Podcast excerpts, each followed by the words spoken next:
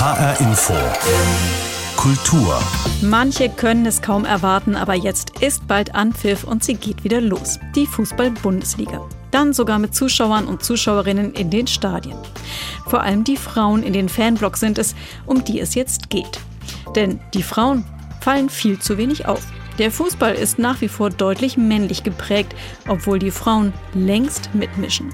Heute haben also die Fanfrauen das Wort in HR Infokultur. Mein Name ist Juliane Ort. Frauen und Fußball, das kommt in der öffentlichen Wahrnehmung immer noch zu kurz. Dabei stehen in den Fankurven so viele Frauen, deren Herz mal mindestens so laut für den Fußball schlägt wie das der Männer. Nur schreien sie vielleicht nicht ganz so laut. Damit diese Frauen endlich gesehen werden, hat ihnen das Netzwerk Football Supporters Europe eine ganze Ausstellung gewidmet mit dem Titel Fantastic Females. Darin geht es einerseits um die Geschichte der Präsenz von Frauen im Fußball allgemein und andererseits um die einzelnen Frauen. Es ist eine Wanderausstellung und gerade macht sie Halt in Frankfurt. Christoph Schäffer und Annalisa Lüft über Fantastic Females. Wenn man im Internet nach dem Wort Fußballfan sucht, dann bekommt man hauptsächlich Bilder von Männern gezeigt. Im Trikot, mit Flagge im Gesicht oder dem Fanschal in der Hand. Nur vereinzelt tauchen auch Bilder von Frauen auf. Gibt es etwa keine weiblichen Fans in den Stadien? Von wegen, sagt Greta Rienast, die selbst Fan vom SV Werder Bremen ist. Bei uns in der Kurve ist es verhältnismäßig normal, dass Frauen dabei sind und dass die beispielsweise auch in den Fanclubs aktiv sind, bei den Ultraszenen aktiv sind, dass die ein ganz selbstverständlicher anwesender Teil sind. Greta Rienast will mit dem Klischee aufräumen, Frauen wären nur als Anhängsel ihrer Männer im Stadion. Als Teil des internationalen Netzwerks Football Supporters Europe hat sie an einer multimedialen Wanderausstellung mitgewirkt. Die zeigt die Geschichten weiblicher Fans aus 21 verschiedenen Ländern, vom weiblichen Ultra bis zur Funktionärin. Insgesamt über 80 Mini-Porträts und Interviews. Sie erzählen von Sexismus und Unterdrückung, aber auch von Freiheit und dem Zusammenhalt, den sie beim Fußball spüren. Uns war halt wichtig, dass wir dann nicht wieder über Leute schreiben, die uns was erzählt haben, sondern dass die Personen selber ihre eigenen Antworten geben und ihr nee, so authentisch wie möglich eben ihre eigene Geschichte erzählen können. Egal ob Fanclub, Profispielerinnen und Spieler oder Familien, die Besucher der Ausstellung haben eins gemeinsam, die Liebe zum Fußball.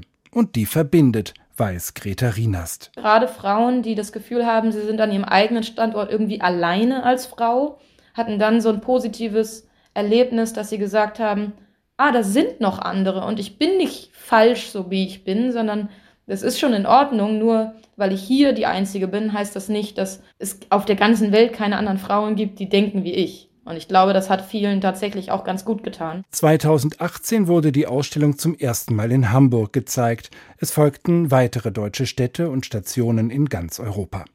Jetzt macht die Ausstellung in Frankfurt Halt. Dafür haben sich die Fanabteilung von Eintracht Frankfurt, das Frankfurter Fanprojekt und das Frauenreferat der Stadt eingesetzt. Es gibt sogar eine Erweiterung. Sieben Frankfurter Fanfrauen berichten dort über ihre Geschichten rund um den Frauen- und Männerfußball der Eintracht. Eine, die auch viel zu erzählen hat über Fußball und das Fansein, ist Jula Reichert. Sie ist Eintracht-Fan, seit sie sieben Jahre alt ist und hat einen Fußball-Podcast. Wenn sie ins Stadion geht, kleidet sie sich anders als im Alltag. Statt zum Kleid greift sie zu T-Shirt und Jeans.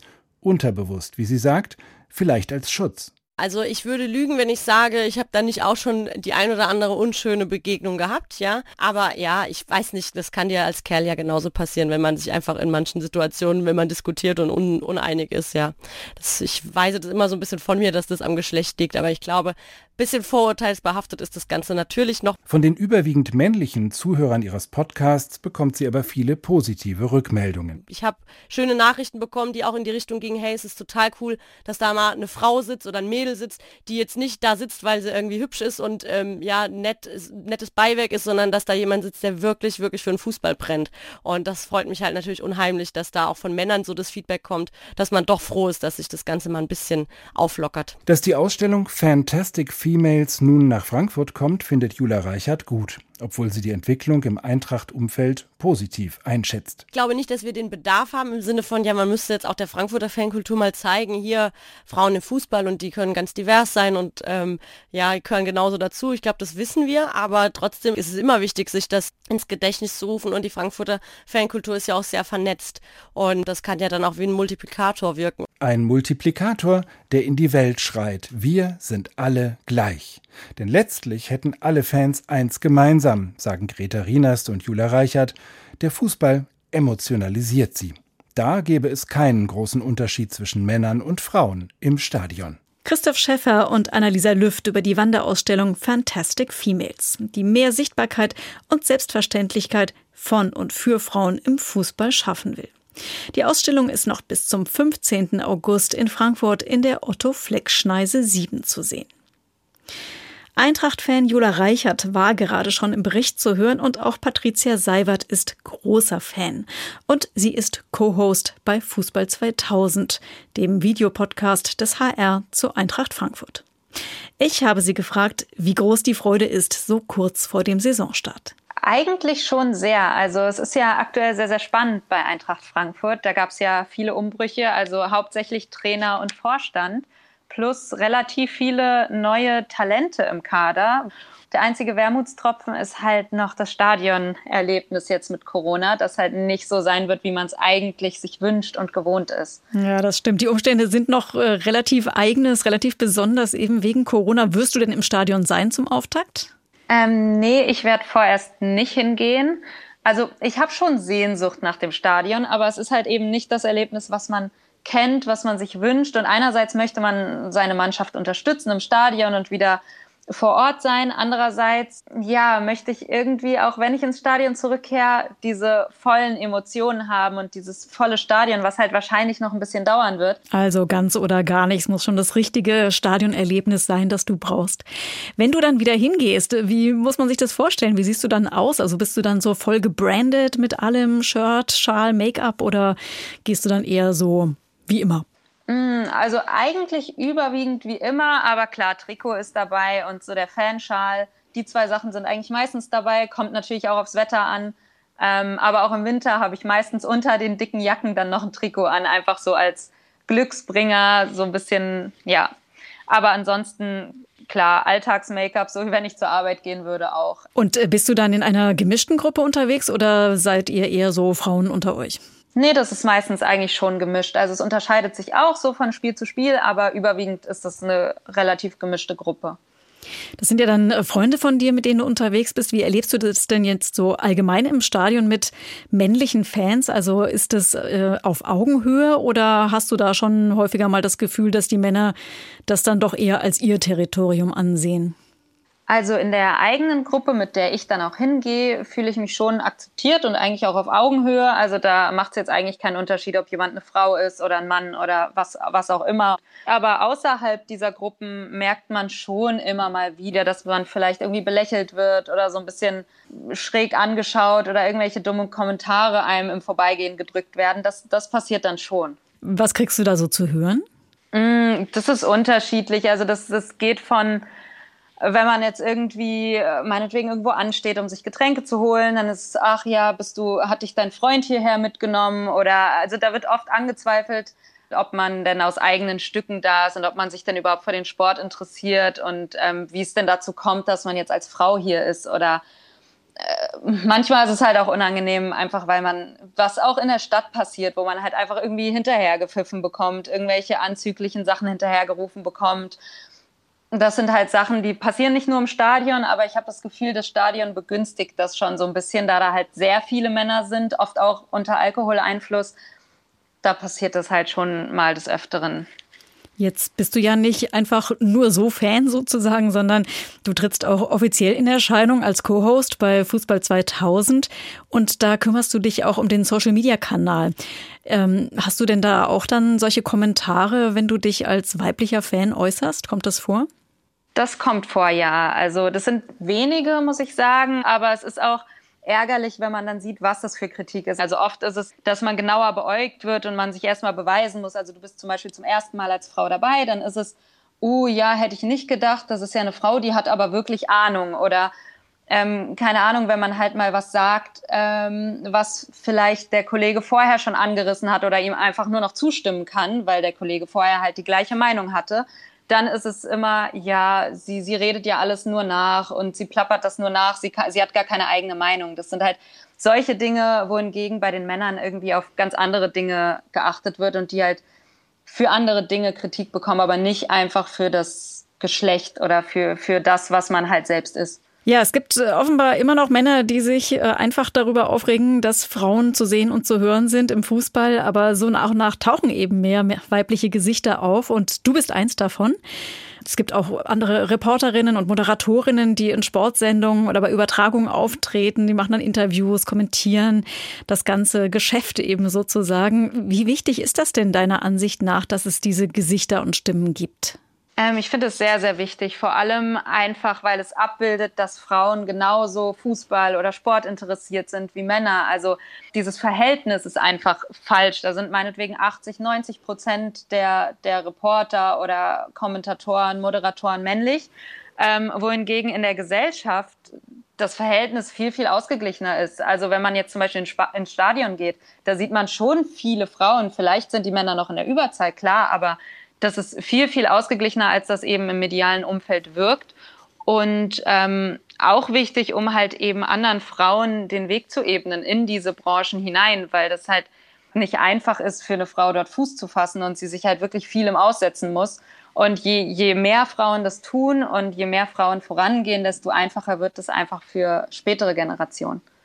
Würde das denn vielleicht auch helfen, wenn es auch um das Spiel selbst einfach mehr Frauen herum gibt? Also zum Beispiel mehr Schiedsrichterinnen oder Linienrichterinnen. Also wäre das auch ein Weg, um Frauen sichtbarer zu machen und eben auch ihren Einfluss zu erhöhen? Sicherlich. Also ich sehe auch tatsächlich nicht die Gründe, warum das keine Frau machen sollte, wenn sie, wenn sie die Leistungen bringen kann und das Niveau hat, um in dem Sport dort meinetwegen zu pfeifen oder welche Aufgabe auch immer zu übernehmen dann warum sollte es keine Frau machen? Ich fände es absolut wichtig und ähm, man muss dann wohl auch aushalten, dass man halt eben kritischer beäugt wird als die männlichen Kollegen. Das hat man ja auch als Schiedsrichterin jetzt bei Bibiana Steinhaus zum Beispiel mhm. gesehen. Sie hat vielleicht nicht immer perfekt gepfiffen. Ich meine, Schiedsrichter sind immer unter besonderer Beobachtung bei Fans. Und da regt man sich genauso über die Frau auf als auch über den Mann. Aber bei ihr war das dann halt auch schon oft, ja, das passiert, wenn eine Frau pfeift. Aber es, das ist schon, schon wichtig und auch, auch in den Bereichen, dass sich Frauen da zeigen und vorangehen. Und äh, dann gibt's ja auch noch die Entscheidungspositionen. Also es gibt ja auch die Forderung, mehr Frauen in die Aufsichtsräte und in die Führungspositionen der Vereine und Verbände zu bringen. Wie stehst du dazu? Da geht es ja viel um Kommunikation, um Öffentlichkeitsarbeit, um auch betriebswirtschaftliche Dinge. Das ist etwas, was eine Frau genauso kann wie ein Mann, wenn sie dafür Talent hat, die richtige Ausbildung hat verstehe da den Unterschied nicht, weshalb da zwischen Geschlechtern noch unterschieden wird. Also auch da würde ich mir wünschen, dass Frauen da ja mit der Zeit mehr reinkommen. Was würdest du dir denn insgesamt wünschen für deinen Sport und dein Leben als Fan? Tatsächlich glaube ich einfach Normalität und Akzeptanz. Also dass, das, dass es gar keine großen Diskussionen mehr gibt, ob jetzt eine Frau, ein Mann, irgendwie jemand Älteres, jemand Jüngeres, welche Nationalität jemand hat. Das, also ich würde mir einfach wünschen, dass es egal ist, wer Spaß an diesem Sport hat, dass er hingehen kann und er selbst sein kann, sich dazu äußern kann, in Diskussionen ernst genommen wird, genauso wie bei Stadionbesuchen oder auch auf dem Platz. Also ja, ich würde mir einfach wünschen, dass das, das ist wahrscheinlich noch ein langer Weg. Das sieht man ja auch außerhalb des Sports immer noch in, in vielen anderen Bereichen. Aber ich würde mir einfach wünschen, dass jeder Mensch, der Spaß am Sport oder am Fußball hat, dort genauso aufgenommen wird wie die anderen auch. Und jetzt erstmal nicht im Stadion, jedenfalls nicht für dich, aber für das Auftaktspiel der Eintracht gegen den BVB. Was ist da dein Wunsch und dein Tipp? Mein Wunsch ist natürlich ein Sieg. Mein Tipp unterscheidet sich ein bisschen. Also ich, ich habe mich für ein 1-1 entschieden. Vielleicht auch, weil ich selbst so unentschlossen bin. Ich finde das immer so schwer zum Saisonanfang, da wirklich einzuschätzen, wo die Mannschaften stehen. Beide haben einen neuen Trainer, beide haben sich auch verändert, beide Mannschaften. Da ist es halt schwer einzuschätzen. Der BVB ist sicherlich immer noch mit der Qualität Favorit, aber vielleicht kann die Eintracht ja so zum Saisonstart trotzdem noch einen Punkt mitnehmen. 1 zu 1 für die Eintracht und hoffentlich auch bald 1 zu 1 für das Verhältnis Männer und Frauen im Stadion. Das möchte Patricia Seiwert, Eintracht-Fan und Co-Host bei Fußball 2000.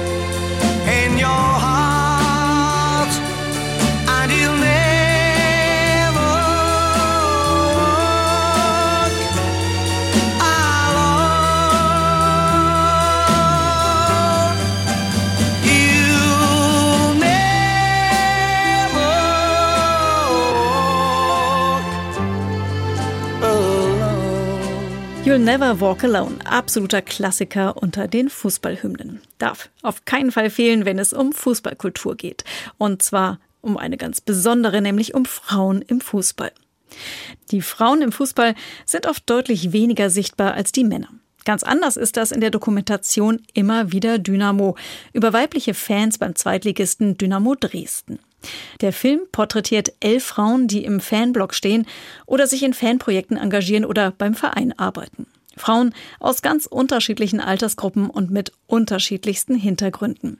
Aber eines eint sie. Dynamo Dresden ist für jede von ihnen ein wesentlicher Teil des Lebens. Mein Herz schlägt schwarz-gelb. Ich kann sogar so weit gehen, Dynamo ist mein Leben. Erstmal bin ich stolz, Dynamo-Fan zu sein. Das muss ich ganz ehrlich sagen. Und ich gucke gerne in den K-Block rein. Ich freue mich, wenn die eine Choreo machen. Und ich habe auch nicht, muss ich sagen, gegen Pyrotechnik. Es gehört einfach dazu. Also ich habe mein Leben voll nach Dynamo gerichtet. Ich habe für Dynamo ganz viel aufgegeben. Zum Beispiel meinen Job, einfach aus Zeitgründen halt. Also Dynamo ist wirklich die Liebe meines Lebens. Das sind Stimmen aus der Doku Immer wieder Dynamo über weibliche Fans von Dynamo Dresden. Sie berichten darüber, wie sie Fans wurden, wo sie im Stadion zu finden sind und wie das Fanleben auch außerhalb des Stadions aussieht. Und sie erzählen, dass es gerade junge Frauen schwerer haben, weil sie mehr sexistische Äußerungen über sich ergehen lassen müssen. Und sie sprechen darüber, was sie von Spruchbändern halten, die die Frauen der gegnerischen Mannschaft angreifen. Also ich denke, Sexismus ist allgemein im Fußball ein großes Thema. Nicht nur bei Dynamo, sondern auch bei anderen Fernsehen. Vielleicht wird bei Dynamo da nochmal extra so der Fokus drauf gelegt, da es ja zum Beispiel die Spruchbänder gab gegen St. Pauli ähm, oder gegen Babelsberg. Und ich fühle mich da aus, äh, als Frau auch ein bisschen selber angegriffen. Also ich finde es total unangebracht. Das hat auch mit Fußball oder Dynamo-Fan in meinen Augen überhaupt nichts zu, zu, zu tun. Also ich finde es unter der Gürtellinie. Also das finde ich persönlich wirklich auch geschmacklos, auch Macho-Gehabe. Fest steht, dass sich die Fans in der Doku immer wieder Dynamo vom Macho-Gehabe männlicher Fans nicht beeindrucken lassen, sondern dass sie da sind und dass sie bleiben werden. Einfach aus Liebe zu ihrem Verein und zum Fußball. Die Frauen, wir bringen den Fußball voran. Wir ähm, können uns genauso durchsetzen wie die Männer und wir sind ein richtiger Mehrwert. Der Film wurde übrigens mit einem Teil der Strafgelder finanziert, die Dynamo Dresden immer wieder für das Fehlverhalten einiger meist männlicher Fans zahlen muss. Denn ein Teil der Fans fällt leider auf mit Gewalt, mit Antisemitismus und mit rechtsradikalen Aktionen. Solche Hooligans sind aber nicht zu verwechseln mit der Ultraszene. Die hat oft ein ziemlich negatives Image. Manche Gruppen gelten als gewaltbereit und die verbotene Pyrotechnik ist ein Dauerthema. Andererseits übernehmen die Ultras aber auch wichtige Aufgaben und sie sehen sich als eine Art Kern der Fanbasis. Gerade die Frankfurter Ultras sind berüchtigt für ihre aufwendigen Choreografien. Heidi Giuliano Thaler hat sich näher mit der Ultraszene beschäftigt. Sie ist Bildungsreferentin beim Olympischen Sportbund und sie ist Projektmanagerin bei FAIR, dem Fußballnetzwerk gegen Rassismus. Sie hat außerdem das Netzwerk Frauen im Fußball mitgegründet und über Frauen bei den Ultras promoviert. Darüber habe ich mit ihr gesprochen und ich wollte von ihr wissen, warum gerade dieses Thema sie so angesprochen hat. Die Ultras interessieren mich deshalb so sehr, weil die Ultras die größte Jugendkultur unserer Zeit sind. Ähm, und ich bin ganz große und überzeugte Demokratin und ich denke mir, dass wenn wir ähm, in die Zukunft gucken und wissen, dass unsere Jugendlichen die Zukunft sind, dann müssen wir einfach wissen, was unsere Jugendlichen bewegt. Und äh, mir anzugucken, was bewegt die Ultras und in welchem Feld und mit welchen Themen befassen sie sich, ähm, ist für mich eine ganz wichtige, ganz wichtige Aufgabe unserer Gesellschaft, dass wir da auch wirklich hingucken und wissen und verstehen wollen, was bewegt unsere Jugend. Dann gucken wir noch mal genauer auf die Ultras und vor allem auf die Frauen äh, in den Ultragruppierungen. Äh, wie sieht es da aus? Also meist treten da ja eher, zumindest nach außen hin, die Männer in Erscheinung. Wie hoch ist denn da so der Frauenanteil? Das ist sehr schwer zu sagen. Also das, äh, da gibt es keine wirklichen ähm, Studien dazu oder keine aussagenkräftigen Zahlen, weil das natürlich sehr variiert auch von Ultrakurve zu Ultrakurve. Es gibt ja welche, die sehr offen, proaktiv auf Frauen zugehen und auch sehr durchlässig sind für Frauen. Und es gibt Gruppen, äh, die versuchen, aktiv Frauen auszuschließen. Richtig ist, was Sie gesagt haben, dass ähm, Männer sichtbarer sind bei den Ultras. Das hat einerseits damit zu tun, dass sie sich selbst in sichtbarere Positionen begeben Also, dass sie die Position des Vorsängers oder derer, die vorne am Zaun stehen oder die die großen Fahnen schwingen oder die großen Trommeln schlagen, dass sich, dass die Männer selber zuteilen, diese Positionen. Und andererseits ähm, werden die Männer aber auch sichtbarer gemacht. Zum Beispiel durch äh, meine Zunft, die Wissenschaft oder auch durch ihre Profession, ähm, die Medien, die sehr stark äh, immer den Fokus auf die Männer hatten.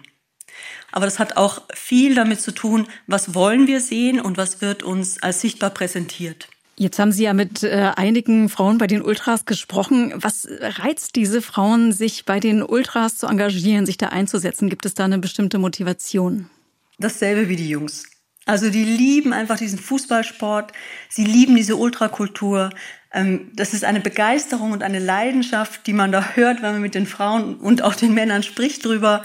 Das ist einfach eine große Liebe, eine ganz, ganz große Leidenschaft für diese, für diesen Sport, für diese Ultrakultur. Und da unterscheiden sich die Männer gar nicht von den Frauen und die Frauen nicht von den Männern. Und wie kann diese Leidenschaft dann bei den Ultras ausgelebt werden? Also haben die Frauen da eine bestimmte Rolle oder gibt es da so eine Art Aufgabenteilung? Jein, also das ist ganz spannend eigentlich, gerade was die Geschlechterzuschreibung so angeht. Ähm, einerseits werden den Frauen gerne bestimmte Aufgaben zugeschrieben, also sie, ich habe schon vorher angedeutet, von den wirklich ähm, repräsentativen Aufgaben werden sie gerne entbunden, sprich da wird nicht so gerne Platz gemacht. Aber andererseits ist es so, dass ähm, gerade diese klassischen Rollenbilder, wie wir sie im Kopf haben, was Männer so tun und was Frauen so tun, äh, bei den Ultras so ein bisschen auf den Kopf gestellt werden. Für die Männer und für die Frauen, das ist sehr spannend, äh, weil das Freiräume schafft. Also zum Beispiel ist es bei den Ultras überhaupt nicht verpönt, im Gegenteil, sondern es ist eine ganz gute Fähigkeit, wenn Männer nähen können. Also da wird kein junger Mann ausgelacht, wenn er sagt, ich kann gut nähen, sondern im Gegenteil, das ist eine ganz wertvolle Fähigkeit, die man bei den Ultras machen kann. Ähm, oder auch wenn jemand sagt, ähm, ich, ich, ich reime gern, ich dichte gern Spruchbänder. Ne? Das ist ja was, wo vielleicht sonst so ein bisschen gelächelt wird. Aber da ist das ganz wichtig. Oder auch so singen, ne? kreativ sein, basteln, diese Choreografien äh, herstellen. Das sind Tätigkeiten, die da Jungs und Männer ähm, ohne Probleme machen können, was eigentlich gar nicht in so sehr in unsere klassischen Rollenbilder passt. Umgekehrt können die Frauen, die jungen Mädchen, die können da fluchen, schreien, schimpfen, ausspucken, äh, sich wild gebärden was ähm, ja sonst auch nicht so gerade von ihnen als ladylike oder als ähm, feminin, sexy äh, angesehen wird in unserer Gesellschaft. Aber das können sie im Fußball machen. Und das ist ähm, ein wunderbarer Freiraum für die Jugendlichen äh, und gibt denen die Möglichkeit, sich auch mal so ein bisschen konträr zu ihrer zugeschriebenen Geschlechterrolle zu verhalten. Also das klingt so, als wäre das tatsächlich gelebte Gleichberechtigung im Fußball. Nein, das ist es nicht. Ähm, das ist es deshalb nicht, weil natürlich das eine Seite dieses Bildes ist. Ähm, es gibt aber natürlich auch massiven Sexismus in der Ultrakultur. Ähm, da können alle Frauen davon berichten, alle Frauen, mit denen ich gesprochen habe, ähm, erleben Sexismus. Das geht hin, äh, das geht von blöden Sprüchen ähm, bis zu ähm, nicht ernst genommen werden, weil man Frau ist. Das geht aber auch äh, im schlimmsten Fall bis hin zu sexuellen Übergriffen oder sexualisierter Gewalt. Das sind Sachen, die auch dazugehören, die dort auch stattfinden. Ähm, da ist zum Glück in den letzten Jahren einiges passiert. Sprich, Frauen werden lauter und zeigen das öfter auf und an. Ähm, da gibt es Netzwerke, die diese Frauen darin unterstützen. Ähm, und es gibt natürlich auch Männer, die einschreiten und die sagen, das wollen wir nicht. Ähm, aber da gibt es noch ein großes Feld zu beackern. Aber das heißt, dass die Frauen dann auch wiederum die Ultraszene auch mit prägen, offenbar. Also inwiefern tun sie das denn dann? Ähm, ja, das würde ich schon sagen. Ich würde das insofern sagen, als dass natürlich da, wo Frauen vorhanden sind, sie Vorbilder sind für andere Frauen und für andere junge Männer, dass es selbstverständlich ist, dass sie da sind. Ähm, und da, wo sich Frauen über viele Jahre hinweg Positionen erarbeitet haben, ähm, durch ihr Fansein, durch ihr Ultrasein, ähm, dass das einen Einfluss hat natürlich auf die Fanszene, wenn sichtbar ist, dass Frauen auch diese verantwortlichen, äh, verantwortungsvollen Positionen einnehmen. Das Thema, das liegt Ihnen sehr am Herzen, nicht nur was die Ultras angeht. Was ist denn Ihre Prognose? Wie werden denn die Frauen mittelfristig den Fußball verändern? Was ist der Fußball? Also ich würde mal sagen, der Fußball an sich, der, der Sport, dieser, dieser Sport, der ähm, weltumspannend Menschen so begeistert, der in, an, auf allen Kontinenten gespielt wird, von unterschiedlichsten Menschen gespielt wird, von Männern wie Frauen gespielt wird, ähm, dass der ja schon Vielfalt ist. Also da tun die Frauen ja schon, da verändern sie ja nicht erst seit kurzem sozusagen, sondern sie sind Fußball. Ähm, was, glaube ich, die spannendere Frage ist, ist, ähm, wenn Sie mit Fußball den, die Strukturen, die Verbände meinen, dann würde ich sagen, es würde denen sehr gut tun, wenn sie diese Vielfalt, für die der Fußball als Sportart eigentlich schon längst steht, wenn sie diese Vielfalt auch in ihre eigenen Reihen aufnehmen würden. Aber da stehen wir, glaube ich, noch vor einem relativ langen Weg, oder? das würde ich auch sagen. Also es gibt ja so diesen schönen Satz mit den Behütern der Asche und mit denen, die das Feuer tragen. Ne? Und ich würde mal sagen, dass die Behüter der Asche ähm, beim Fußball noch nicht so ganz gemerkt haben, wie viele Feuerträger da um die rumlaufen. Äh, und dass es mal Zeit ist, ähm, sich den Feuerträgern anzuschließen, anstatt vor der Asche rumzuhocken. Und den Feuerträgerinnen vor allem. Genau. Das sagt Heidi Giuliano Thaler. Sie ist Bildungsreferentin beim Olympischen Sportbund und Projektmanagerin bei FAIR, dem Fußballnetzwerk gegen Rassismus. Sie hat über Frauen bei den Ultras promoviert und uns darüber berichtet. Das war HR Info Kultur über Fußballkultur kurz vor dem Start der Bundesliga-Saison. Mit ganz vielen begeisterten Fußballfrauen. Mein Name ist Juliane Ort.